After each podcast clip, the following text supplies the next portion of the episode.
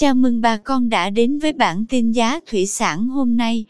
Chúc bà con một ngày mới tốt lành. Hôm nay 6 tháng 4 năm 2023, giá tôm thẻ kiểm kháng sinh khu vực Bạc Liêu Sóc Trăng giảm nhẹ. Theo ghi nhận, tôm thẻ size 30 con lớn có giá 150.000 đồng 1 kg. Size 30 con nhỏ giá 144.000 đồng 1 kg. Size 40 con đang có giá 128.000 đồng 1 kg. Size 50 con giá 113.000 đồng 1 kg.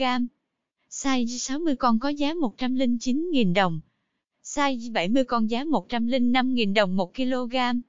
Tôm thẻ size 100 con đang thu mua với giá 102.000 đồng 1 kg.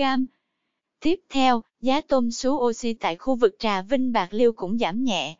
Theo khảo sát, tôm sú oxy size 20 con giá 310.000 đồng, giảm 10.000 đồng. Size 30 con đang có giá 240.000 đồng, giảm 10.000 đồng.